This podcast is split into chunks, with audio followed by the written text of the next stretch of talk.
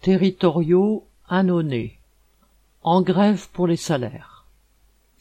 Les travailleurs de la ville d'Annonay et de l'agglomération, en Ardèche, s'occupant, entre autres, de la voirie, du nettoyage des écoles, d'une crèche ou des espaces verts, se sont mis en grève mardi 8 février.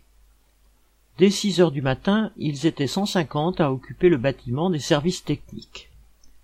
Les responsables de l'agglomération, dirigés par le Parti socialiste, ont déclenché la colère en osant proposer cent euros bruts de plus sur le treizième mois et une augmentation de quarante euros bruts par mois, que tous ne toucheront pas. Les grévistes revendiquent cent euros pour les plus bas salaires. Ceci ne manque pas. Une assistante maternelle peut se retrouver avec un salaire de huit cents euros. Après vingt ans de carrière, beaucoup n'atteignent pas mille six cents euros. Le ressentiment contre les politiciens de la ville est alimenté par le mépris que ceux-ci affichent envers les travailleurs.